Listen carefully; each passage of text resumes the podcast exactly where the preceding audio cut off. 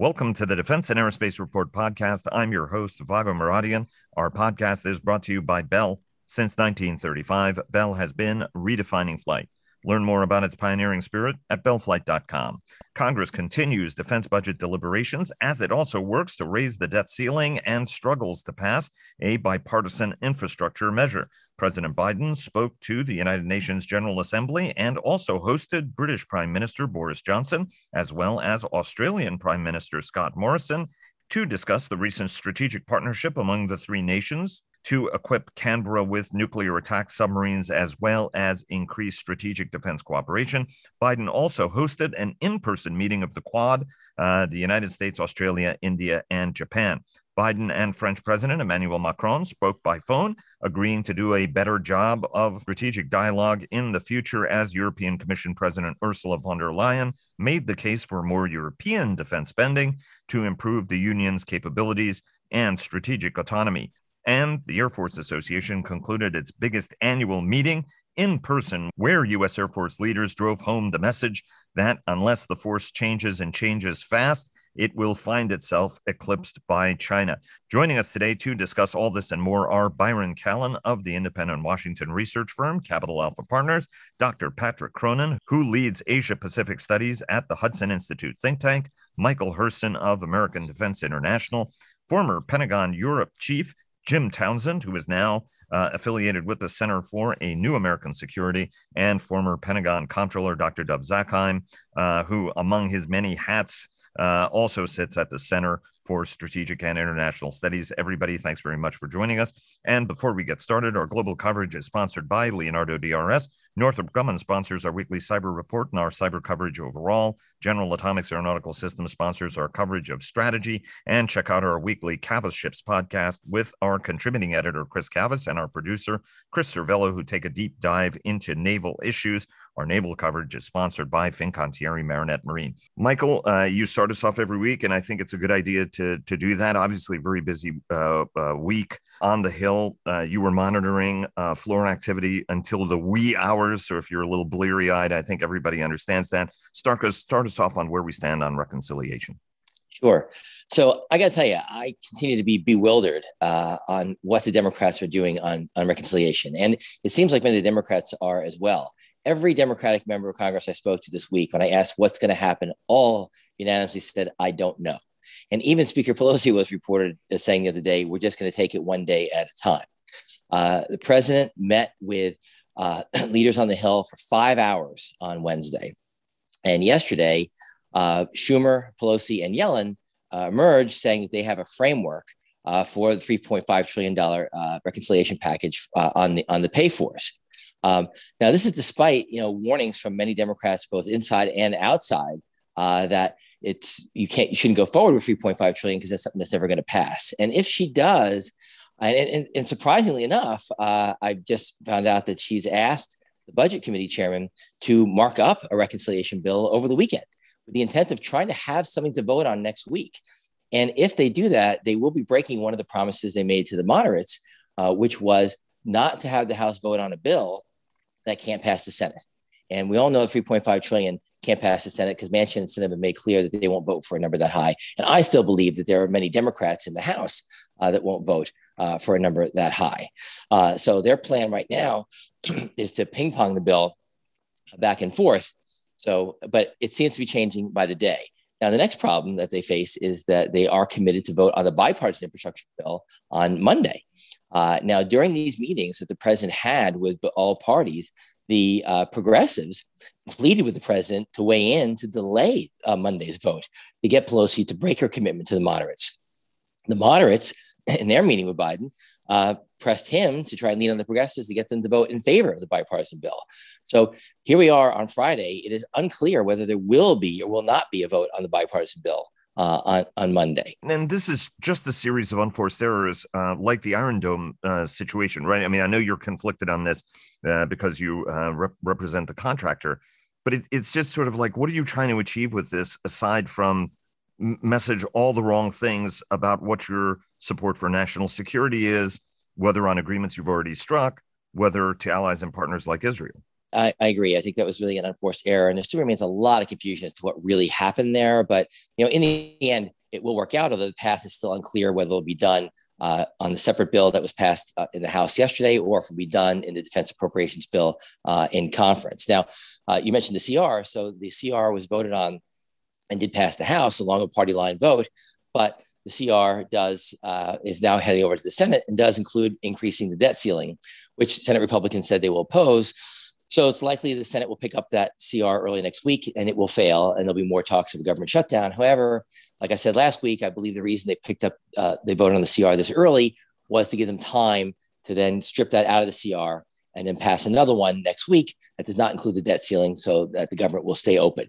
But they still have to figure out what they're going to do about the debt ceiling uh, in, in October. And what is it the Republicans in the Senate want in exchange uh, for their to give them 10 votes uh, to raise the debt ceiling? And that still remains uh, unclear.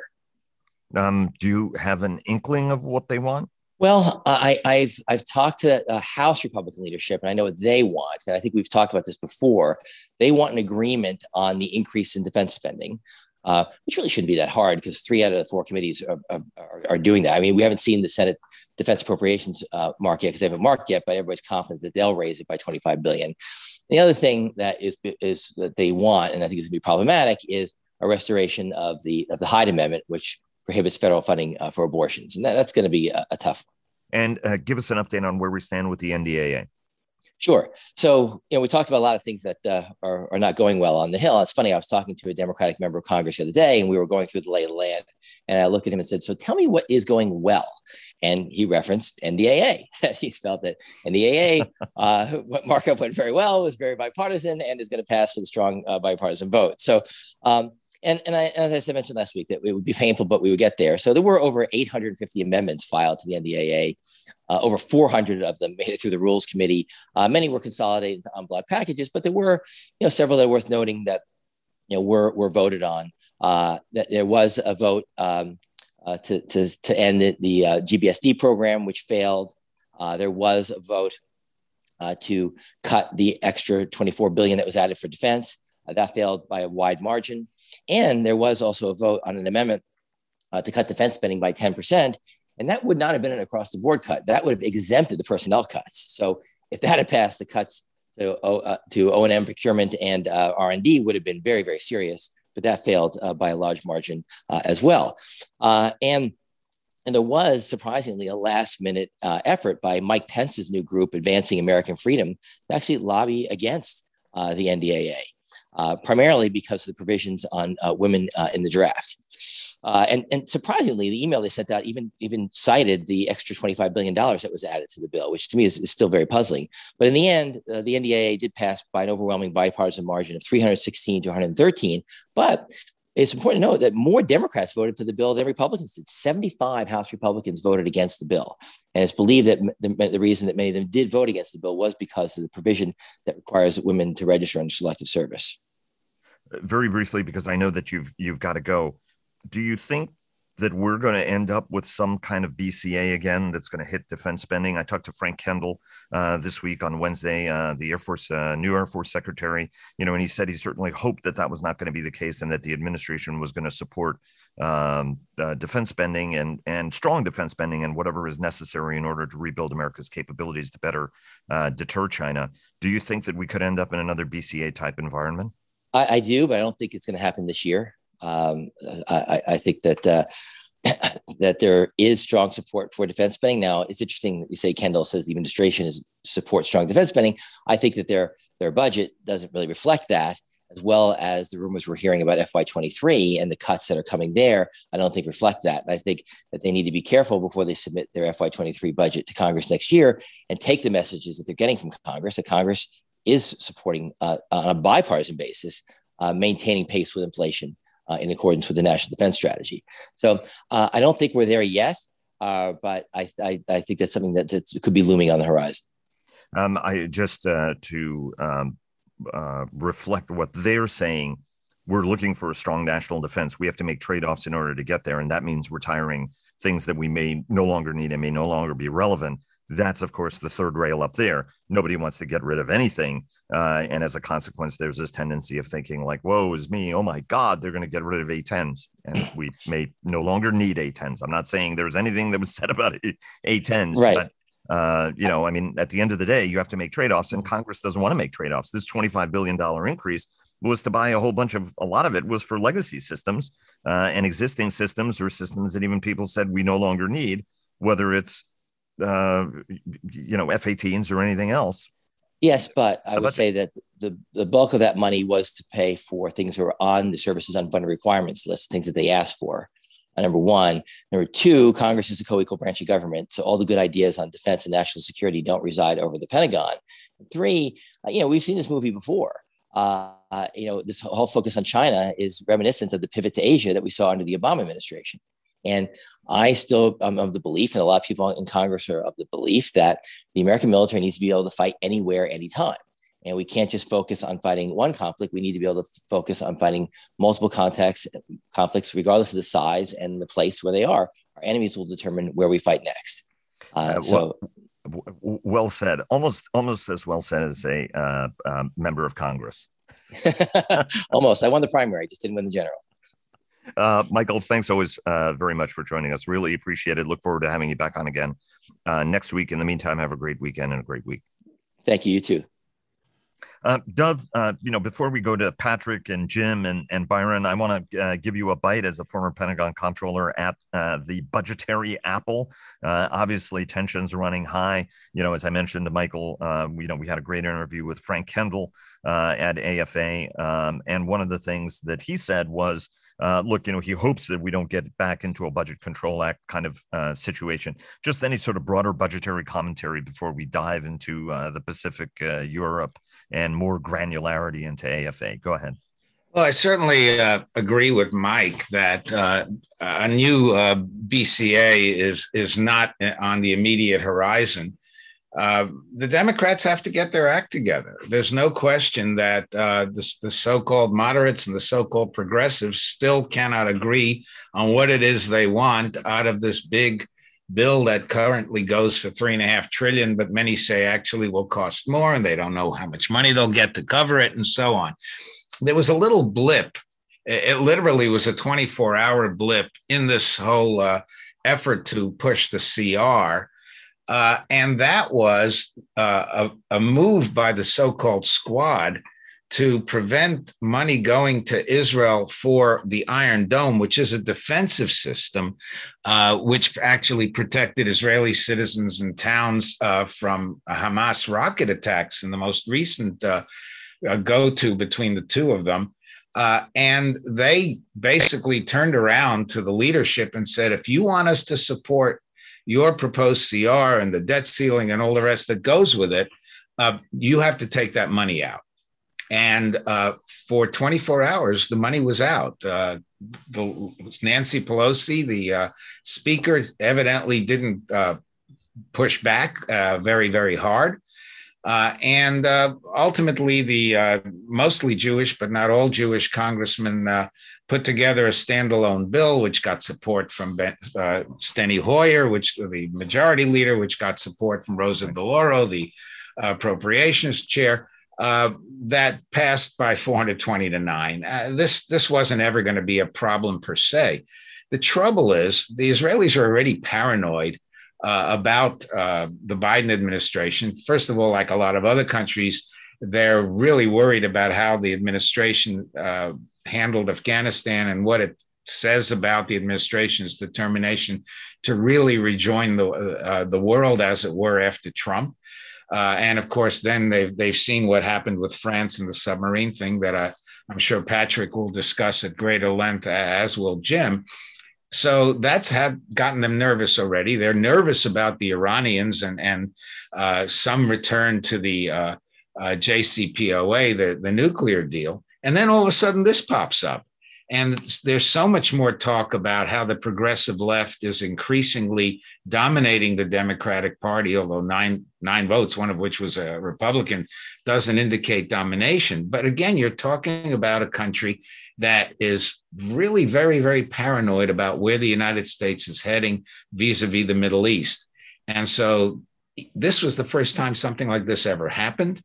Uh, it was shot down quickly, but uh, clearly uh, it, it's a canary in the coal mine for the Israelis. And the big worry is that they would go off half cocked, figuring the United States is not going to support them anymore, and go after the Iranians, and then we're dragged into a war. Uh, that is the problem. And uh, unfortunately, the, the squad and their buddies don't realize that uh, what they just did was terribly counterproductive. And I should point out to everybody, uh, you have a great piece on the Hill. Holding back on defensive systems for Israel uh, could have uh, dangerous uh, consequences. Patrick, I want to uh, bring you into the conversation because I realize that almost everybody on this panel today is on a very short leash.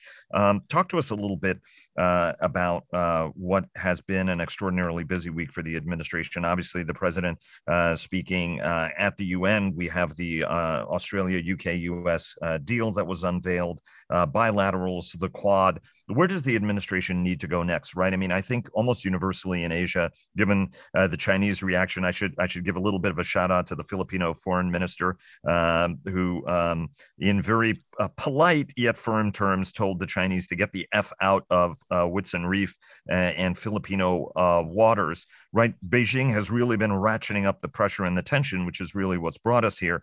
And indeed the administration is trying to message to everybody that hey this isn't like the the pivot that this thing has real teeth. What are you hearing from senior administration officials, given that you've been in virtually every one of the briefings from uh, the Asia Pacific team, whether from the White House or at the Pentagon?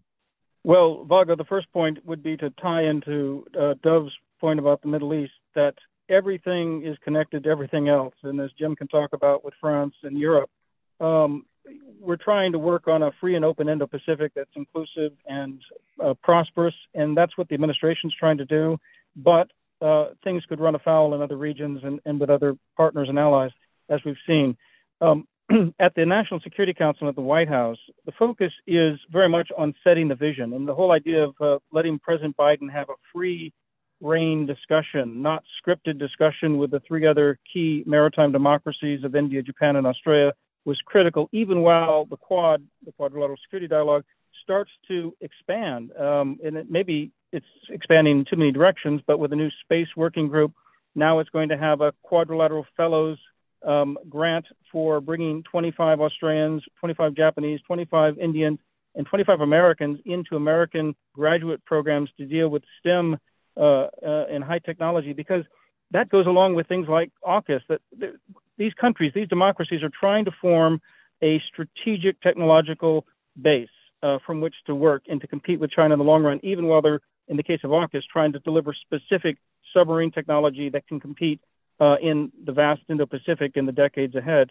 Um, so setting that vision is the key thing of the Quad. It's mostly non-defense, and then they're letting the alliances uh, bilaterally and trilaterally try to f- deliver on specific defense goods. And what defense is doing um, is one, the Secretary of Defense's idea that China is a pacing threat, following up with the last administration, they're taking this seriously. They're trying to actually internalize this and drill this down into all parts of DoD.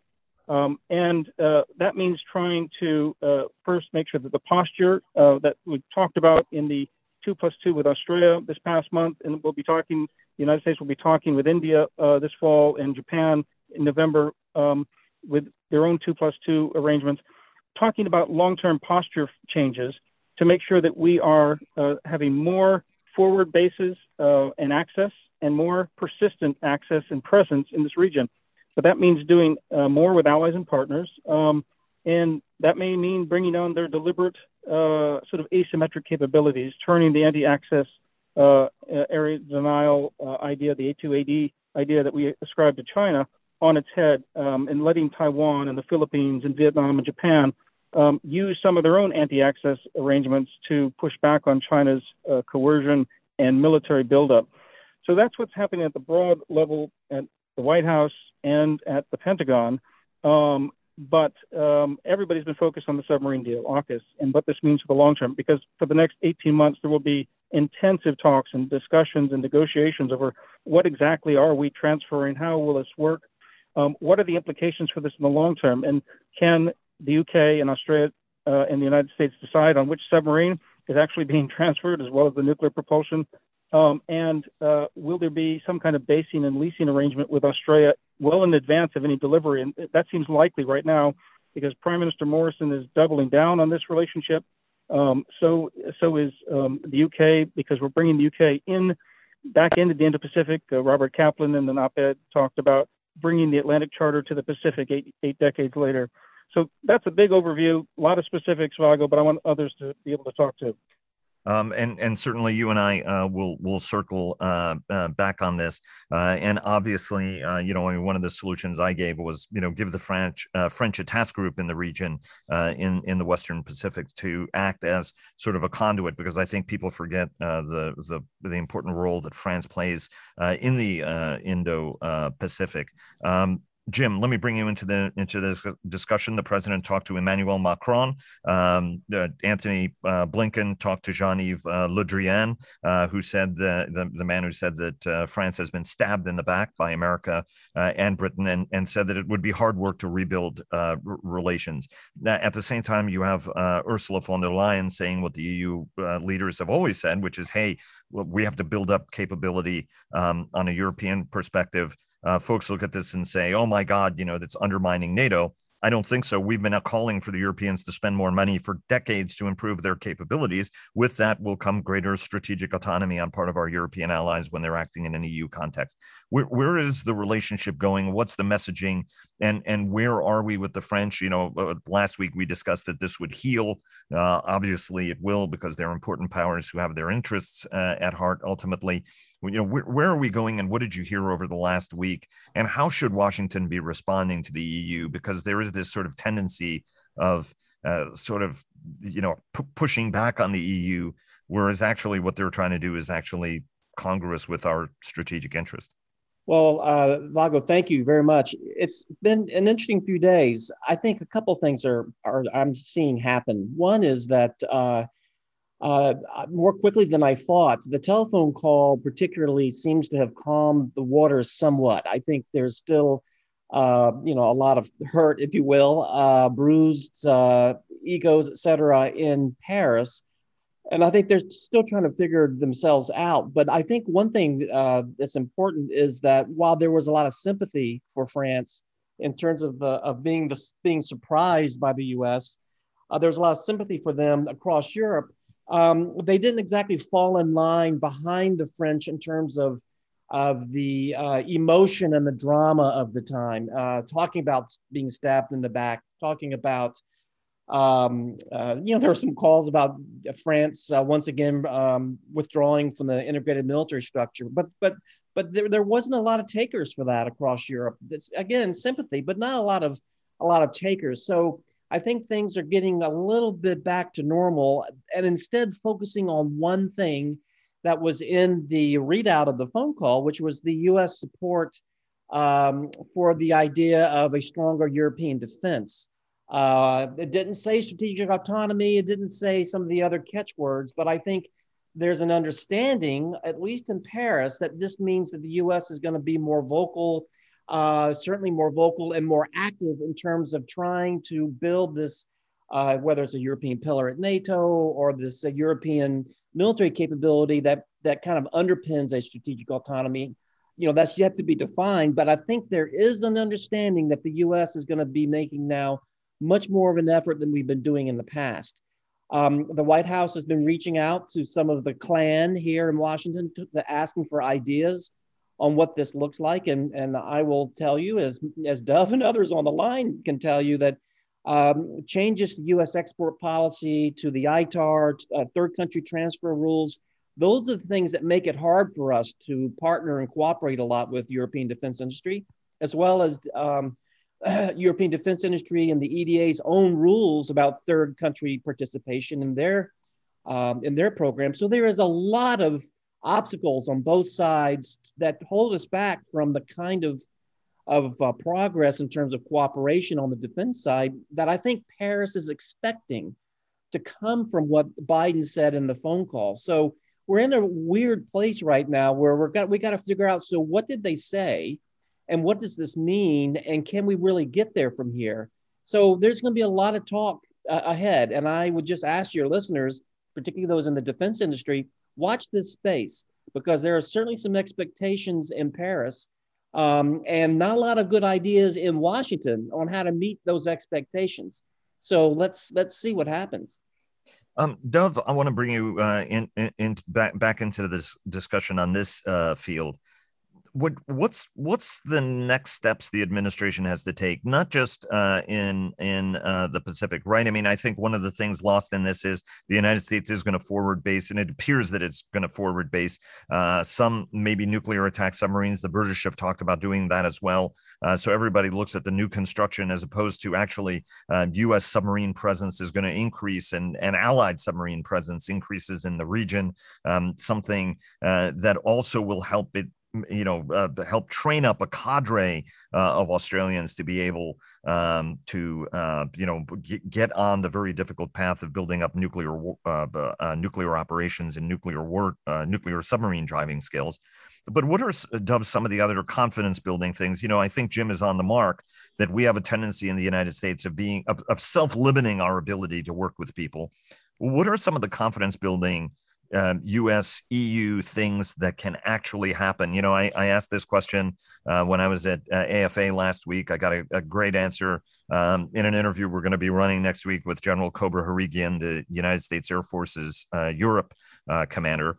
Uh, you know, where we talked about, hey, we can work around air power, we can work around space, we can work around air and missile defense.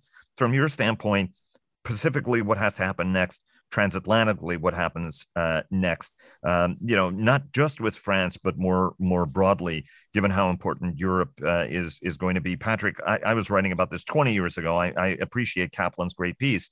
I was saying 20 years ago, if there's a dust up in Asia, Europeans are going to be surprised. Article 5 may be triggered again, and you're going to find yourself facing China. Be very careful what weaponry you sell uh, to the Chinese that could come flying back at you. Go ahead, Dov. Well, um, there are a couple of things we could do. I mean, obviously, one is the White House could get onto uh, very hard onto the State Department and say, look, you've really got to loosen up your arms export uh, regulations. Uh, as Jim just said, I mean, this is one of the biggest headaches that the Europeans have. I'll tell you another one. EU has never been really well understood in the Defense Department. And one thing that we could do uh, is have high level talks between the secretary and his counterpart in the EU or his counterparts, because there's more than one in that case. We don't do that. We don't talk to the EU. The EU is considered by DOD to be, well, that's commerce, that's state, that's not us. But if you really want to get somewhere, uh, both to achieve America's objective and Europe's objective, as you said, that really Europe needs to build up in the defense world and not just build up, but not duplicate itself as it far too often does. Then one way to do it is to have more serious coordination between DoD and and and the EU defense uh, part of and the, the, defense part of the EU, I should say. There are other things too we might consider.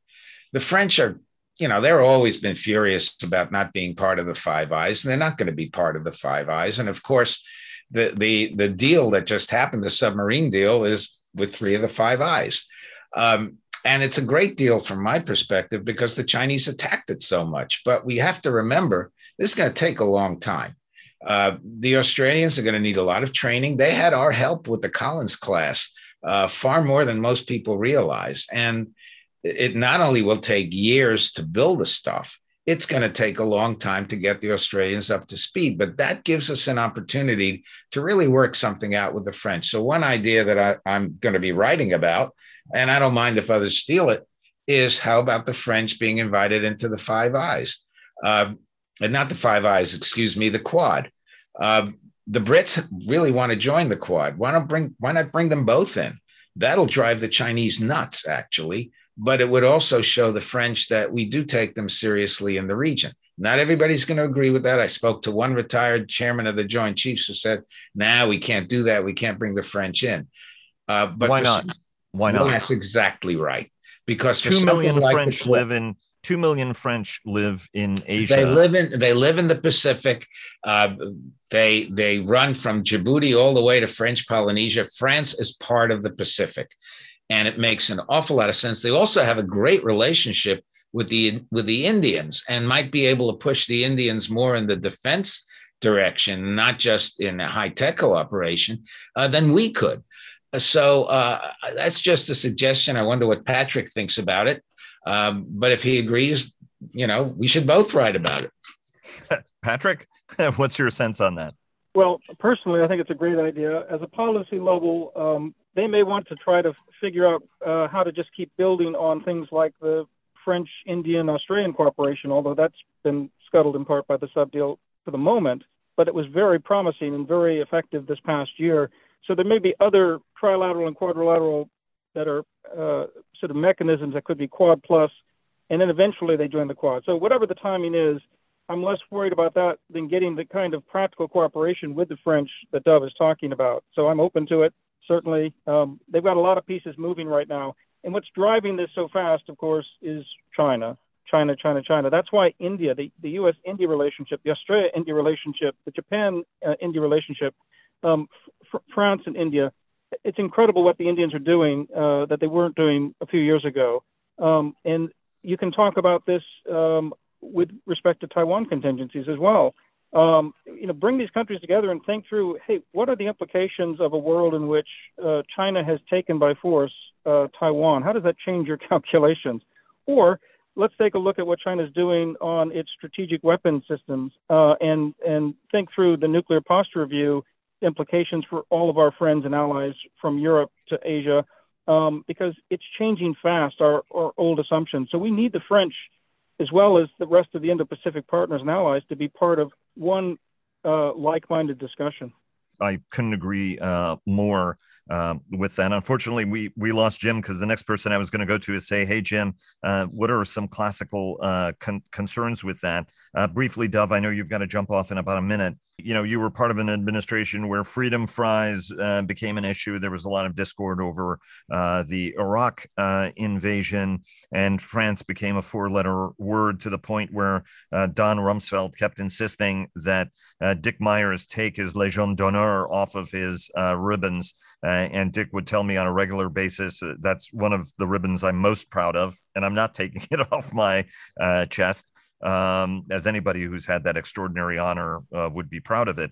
Um, ultimately, how do we change that dialogue? I mean, the concern for Francophiles in Washington was that the response to this would actually make it harder uh, and more complicated to engage in a more positive future because it's it's seen as sort of a by some a petulant overreaction, right? I mean, ambassadors being withdrawn uh, from Canberra and Washington, although they're returning. Um, ultimately, um, you know, how how do we need to do this to overcome any, again, neuralgia that that comes with the United States participating more closely with France? Uh, an idea that fundamentally changed over the last two decades of, of war in Afghanistan, uh, in the Middle East, uh, and in Africa, where the partnership has been intimate. Well, uh, you know, as I said earlier, and as Patrick said, uh, there are ways to uh, certainly calm the waters, but we have to remember something. We had this major spat with the French uh, over Iraq, and of course, Rumsfeld couldn't stand them. Uh, but we continued to work closely with them in Afghanistan. I know because I was the DoD rep for anything that wasn't military, and we'd work with them militarily and uh, in the civilian sector. So that continued they never left NATO, like de Gaulle pulled out of NATO in 66. Uh, they have senior commands in NATO. De Gaulle didn't pull out of NATO, but he pulled out of the military, uh, the the uh, the uh, the military uh, uh, command, and they've they've not left the integrated military command this time. they've got senior positions there. They will continue to have, and so at the end of the day, I think this will blow over but that's not enough. And I think uh, whether it's some of the things Patrick says, said or, or that I raised or that others have suggested, it's not enough simply to let it blow over. We really have to pull them in because they are a Pacific power. And more important, they've got nuclear submarines, as we all know, and uh, a, a, a, nuclear, strategic nuclear capability. And the Chinese could not be less happy with that if we were to really integrate them uh, in a way that up to now we've worked together, but we haven't worked as as to the degree of integration that I think we could have. Dov, thanks very much for joining us. Really appreciate it. And a word from our sponsors. Our technology coverage is sponsored by General Motors Defense, and L3 Harris sponsors our coverage of Joint All Domain Command and Control. Um, Byron, you've been very, very patient. Um, and I want to bring you into this discussion because you've been writing about this deal. Uh, you've been thinking about it. We know you were at Air Force Association last week uh, at the AFA show where we had an opportunity uh, to talk and had a had a great dinner. By the way, shout out to anybody in the Washington D.C. area. Go to the Yerevan Bakery um, in uh, Adams uh, Morgan. Uh, lovely little place, and they're just getting started up. the food's great, and the honey cake was fantastic. and they even had Armenian Independence Day cookies. So they we we had that going for us. Talk to us a little bit about where we are with this, the strategic nature of the deal, uh, and how China was looming very, very large in virtually every conversation uh, that you and I were having um, at AFA last week. Let me just start, Vago, with a couple of thoughts. I guess the first is, you know, this the time horizon for how long it looks like this deal is actually going to produce nuclear submarines for Australia. And I was frankly looking at some history for my week ahead note on Sunday night. You know, in 1958, the US and the UK signed a mutual defense agreement, uh, partly prompted by the Soviet launch of Sputnik. Um, you know, the US agreed to provide the, uh, the skipjack reactor, the, the S5W, for a UK attack submarine program. Um, and that was after you know we we had launched our first uh, nuclear submarine, the Nautilus, in 1954. But the the dreadnought, which was the UK attack boat, was laid down in 1959, and it was commissioned in 1963.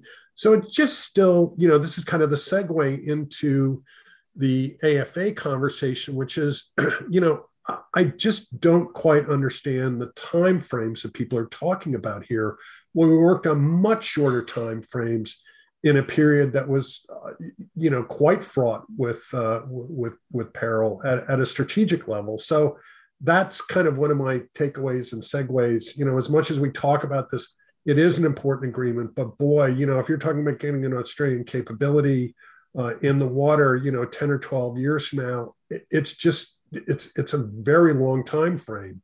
Um, and I, I, think that has to be part of this discussion. How do you pull that forward? How do you accelerate it?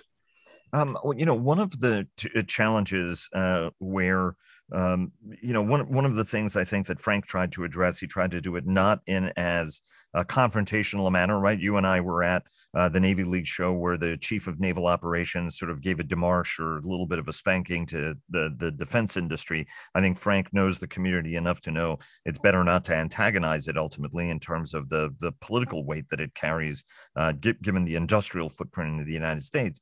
But what are some of the things that have to happen um, to get the kind of agility that the chief and the secretary are looking at, right? I mean, they're looking at urgency, they're looking at moving away uh, the relevant, irrelevant uh, discussion right? Let's not call it legacy because I don't think that's that's true. There are a lot of legacy systems that may be actually very relevant to what we're doing, just like uh, there may be futuristic systems that may be not as relevant, right? I mean, more science uh, project uh, oriented, right? I think Frank, uh, Secretary Kendall, at one point made that clear, right? There are a lot of science projects. It's not abundantly clear which one of these delivers capability. If it delivers capability, then do it. What are what are the alignment things that have to happen? Because major contractors have a responsibility to make money for their shareholders, and that may mean using their political muscle to force the customer or compel the customer or nudge the customer or or work through political channels for them to buy more F-18s or more any other extant system, even if some analysts may say they're not relevant, right? I mean, how do we need to do this to move this needle uh, while addressing the industrial element of this, where these companies exist to make money and and they're they're going to make money. Yeah, right. And I, I would agree. I mean, I thought, you know, both the secretary and the chief um, talked about, you know, really this need for speed that we've got to act now. And I thought it was interesting, you know, typically at this time of year at these conferences, you'd hear senior DoD leadership railing uh, against Congress for not passing a budget in time. And, you know, we're going to have to operate under a CR, and that's going to create uncertainties and inefficiencies. Can we just please have our budget? Instead, you know, what both the secretary and the chief talked about was guys, you, you've got to stop funding these programs that we say we don't want Um, and I, I thought, you know, that was a message that was loud and clear. It also came out when General Mark Kelly, the commander of Air Combat Command, spoke about the fighter roadmap. I mean, he was pretty blunt about, uh, you know, I'll read some of the quotes I have, you know, good enough today will fail tomorrow. Um, you know, the Air Force has done extensive analysis that unambiguously shows the current flight fighter fleet will not succeed. He made another comment that more than 218 A-10s will drive the fighter roadmap off the road. So it was a very, very kind of hard pushback against these these ad backs that, that Congress has made. And uh, yeah, they're capable aircraft. You know, you're not adding Brewster Buffaloes and Douglas TB Devastators or the you know the the 2021 equivalents of those airplanes. Uh, you know, they were they were obsolete when the U.S. went to war in 1941. But you know, in the environment that you're looking at in the Western Pacific, some of these aircraft are not going to be that relevant, and it gets back to this question of resource allocation. So. I don't know how you do it other than you just browbeat people. I personally think you probably need to make more you know you're, you're going to have to find a way to make some of these development programs uh, where the, the returns might be higher and possibly where sustainment is is a less attractive business um, because I frankly believe you know industry is going to put money where they see the highest return. And right now, if you look at where some of the margins are on things like spare parts, it's by far one of those highest margin, highest return parts of the defense sector. If you change that and you change incentives, maybe you'll get a different behavior out of out of industry. Because believe me, I don't think Congress is acting alone when they they you know elect to put these systems back into the budget that DoD wants to invest. Byron, from uh, just uh, very quickly, and I, uh, uh Patrick, I'm going to come back to you in in just uh, in just a moment to uh, as we as we wrap up. But Byron, um, obviously, budget deliberations going on. You know, we started the show with Michael, sort of giving us a, a tour of where we are. We heard from Dov. You track the budget as closely as anybody does. Um, how do you think this is going to break? And do we end up with less money for defense whether anybody likes it or not, or whether, right? I mean, because Congress is telling the department, hey, don't worry about making hard choices. We've got your back. That that works until you run out of money, right? Or or have some automatic uh, debt reduction mechanism that that triggers. Do do you think ultimately we end up with something like the BCA? especially given you know people look at what the national debt is they're also not paying attention to the trillions of dollars um, that the fed has been expending in this process as well, right? So I mean, the number is actually a lot bigger than people think it is. And they also, the Fed may have also acquired a lot of really bad assets in in the course of this, right? I mean, so how, where, where's your head on where we're going on this? I mean, I think um, I think if look to Michael's point, and I would agree with him. I don't think you're going to get a, a another BCA type deal. There, there's just not enough time. Uh, in the on the balance of this year to really craft something like that. And I don't think there's going to be the appetite for it. I mean, I think one of the bright spots, and, and Michael mentioned it, was, you know, the NDA looked like it, it went through fairly smoothly. And you could argue, you know, if there are fears that, that Congress is going to make big cuts to defense spending, you know, those all got beaten back. So I think you're still talking about, you know, how big is the plus sign uh, on the budget. Now, What's interesting though is if we do spill into, um, you know, CRs, you know, industry can live with that. Um, the, the debt ceiling is is a really, you know, you're playing with fire. You're, you're frankly juggling, you know, the equivalent of, of uh, nuclear weapons as far as financial markets are concerned.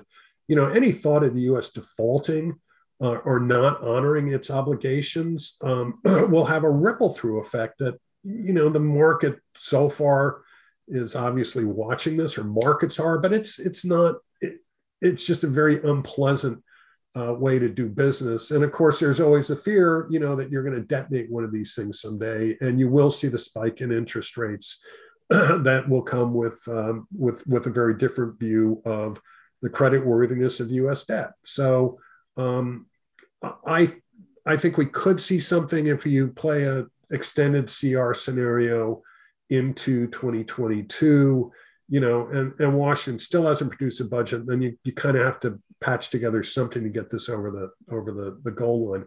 I also think that the um, it, it it's I don't see a scenario where DOD would get the additional $25 billion and Democrats come up empty, empty handed with nothing for infrastructure or the, uh, the Build Back America plans. Um, I, I, I, still think the two are linked. And as much as, you know, maybe some, some people in the political spectrum don't like the non-defense discretionary increases or would only like to see defense increased, you know, that's the way it's worked in Washington D.C. Even even in the Budget Control Act, where you lift, lifted the caps on the Budget Control Act, it was a trade-off between defense and non-defense. So um, the the twenty-five billion dollar increase could go poof if uh, if if these other two major efforts fail, or uh, I think they could, you know, they'll probably be scaled back to some degree, but um, don't count on getting an increase in defense spending if there's no increase in non-defense spending. Um, I, I, should point out, right? We got to the BCA um, when at the time uh, the Republic, of the Freedom Caucus was saying, "Hey, we're just not going to go for a debt increase and let's cleanse the nation by fiscal fire." It was uh, the capital markets beginning to move, uh, U.S. debt downgraded for the first time ever, um, markets getting very, very jittery, right? And the biggest problem with that is that once once the market makers begin to see that they might make more money from a default then the market moves in very unpredictable and very dangerous ways, right? I mean, ultimately, the, the job of the financial industry is to make money, even you know, even in a calamity situation.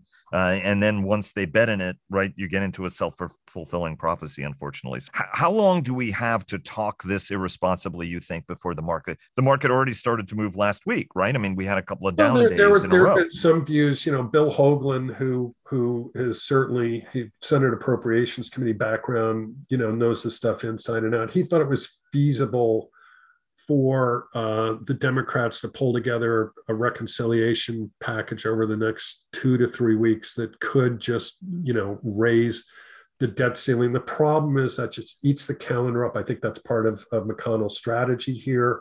Um, you know, and as I said, it still has to have the blessing of the Senate parliamentarian. That's always a question mark. You know, I, I keep thinking of um, I'm going to date myself a little bit, but anybody can can watch the movie Rebel Without a Cause, where there's a game of chicken and these two guys are driving cars to the end of a cliff.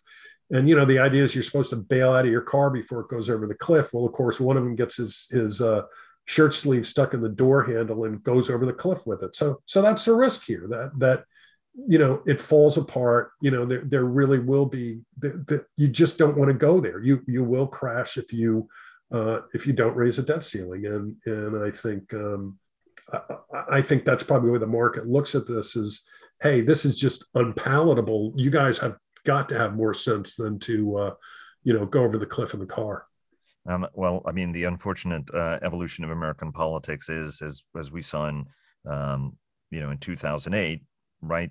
Um, but we, we can't help Barack Obama fix the economy because then we won't win in 12. But if we keep the economy bad, we can win in 12. I believe that some of those calculus are going now, right? You have a gangbuster economy yeah, that may not is, help Republicans in 22. Uh, you know, anything you can do to damage the economy is seen by some as um, a legitimate way of, of, of being able to help return. I would uh, agree with that, Vago. And every time I hear that thinking, I, I think the comment that that's a really bad leak on your side of the boat. I, I couldn't agree with you more. Right, and I, I'm not.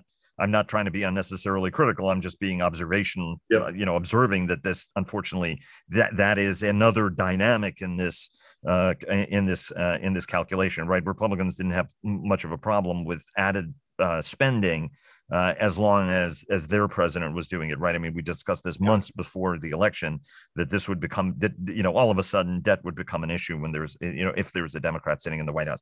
Patrick, yeah. let me uh, bring bring this around on you. Um, let's uh, I want to quickly get your take uh, and because we've got about a minute and a half or so left on uh, what's happening in Beijing and how Beijing is responding to all of this. Uh, because I think that, uh, you know, aside from a lot of furious statements and, and some acting out, mm. there has to be reconsideration on the part of Beijing. Uh, given that it had a pretty successful strategy and folks were not standing up to it. And now all of a sudden, everybody everywhere is standing up to it. And there's an administration uh, in Washington that is actually doing all of the things that you were talking about doing uh, for very many years, right? Bringing everybody together and actually erecting a unified response. This is particularly important. I, I think people can't forget, right? This was needle moving in Australia with an economy that's dependent on China, but got so banged around by China that they're willing to take this this kind of a, a major step. I think other economic uh, steps will be needed uh, so that allies and partners come to the aid of nations that China is punishing and buy Australian wine and Australian beef and what have you. Uh, but but walk us through that response and also Suga's uh, decision to step down and how that potentially changes the the Japanese uh, dynamic. Well, a funny thing happened on the way to uh, the China Dream. Um, allies and partners got together and unified and signified that they could work uh, together across a, broad range of issues, both that shift the balance of power, uh, the balance of military power, and technological competition for the long term. So we have to separate the Chinese uh, heated rhetoric, uh, which uh, follows predictable lines like this is all about the encirclement of China, um, to, um, uh, and, and, this is irresponsible and threatening, um, to the fact that the Chinese, uh, over Taiwan's application to join the uh, Comprehensive and Progressive Trans Pacific Partnership, the multilateral trade agreement, um, China then uh, flew uh, almost 20 aircraft uh, into Taiwan's airspace, um, you know, as a response of the, tr- of the trade application. Um, but that's exactly where China has been tone deaf for too long and one assumes that in the coming months, China is going to have to recalibrate. They've done this historically, they've usually recalibrated. But what we don't know is how much Xi really needs to keep on the same hardline tack, both internally and externally, as he heads toward uh, the party Congress in 2022, which is supposed to coronate, you know, give him the coronation of a third term as general secretary of the party. So that's the unknown here. And Japan? I'm sorry. Prime Minister Suga's uh, swan song was excellent in terms of um, he's he's followed through on his uh, his, his old mentor uh, Shinzo Abe's agenda, uh, and I assume that in the new leadership that's coming uh, next month, um, we're going to see a Japan that follows uh, this course and doubles down even further. There's going to be an early opportunity, for instance, on the defense and foreign policy level to have a two plus two in Japan here in in the fall. Um, but I expect Japan to be not just the cornerstone of uh, peace and security uh, through the U.S. Japan alliance, but Japan to continue to be more active in working with India, Australia, Europe, UK, and many others as well. And uh, who is and who's the new prime minister? The new prime minister is not decided. The 29th is the first ballot vote among LDP rank and file. If nobody gets 50%, it goes to a smaller group uh, of provincial uh, sort of you know, delegates um, and there it's less predictable. So Taro Kono has been uh, the front runner, but uh, watch out for the dark horse Takaichi, the woman who is uh, quite the hardliner, wants to double Japanese defense spending, big on uh, nuclear power, um, and uh, strong in the alliance. But I think she could become a, a challenge for uh, how Japan's viewed in the region, and that, that could be a problem for the United States. Uh, in, in, in, indeed, right? Because uh, generally, uh, the folks that have those attributes, unfortunately, have a tendency of setting off all of uh, the allies and partners that felt the sting of Japan during World War II. It's unfortunate, but I mean, it's still, um, uh, um, and and China will take advantage of those memories. and, exactly. and perceptions to to aggravate. China plays situation. the old history card here. Indeed. Gentlemen, thanks so very much for joining us. Really appreciate it. Have a great weekend, uh, great week, and look forward to having you back on again next week. Thanks a lot. Thanks, Vago. Thank you. And now a word from our sponsor, retired United States Army Major General Jeff Schlosser, who is the Executive Vice President for Strategic Pursuits at Bell. We've been building creative and innovative aircraft, next generation types of capabilities for almost nine decades. Bell is the company that can deliver that. Thanks very much, sir. And thanks to all of you for listening. Please follow our daily podcasts and visit the Defense and Aerospace Report website to subscribe to our weekly newsletter. Follow us on Twitter, like us on Facebook at Defense and Aerospace Report, and check us out on LinkedIn. And stay tuned for our weekly cyber report sponsored by Northrop Grumman. Thanks again to Bell for their generous sponsorship, and we'll see you again tomorrow.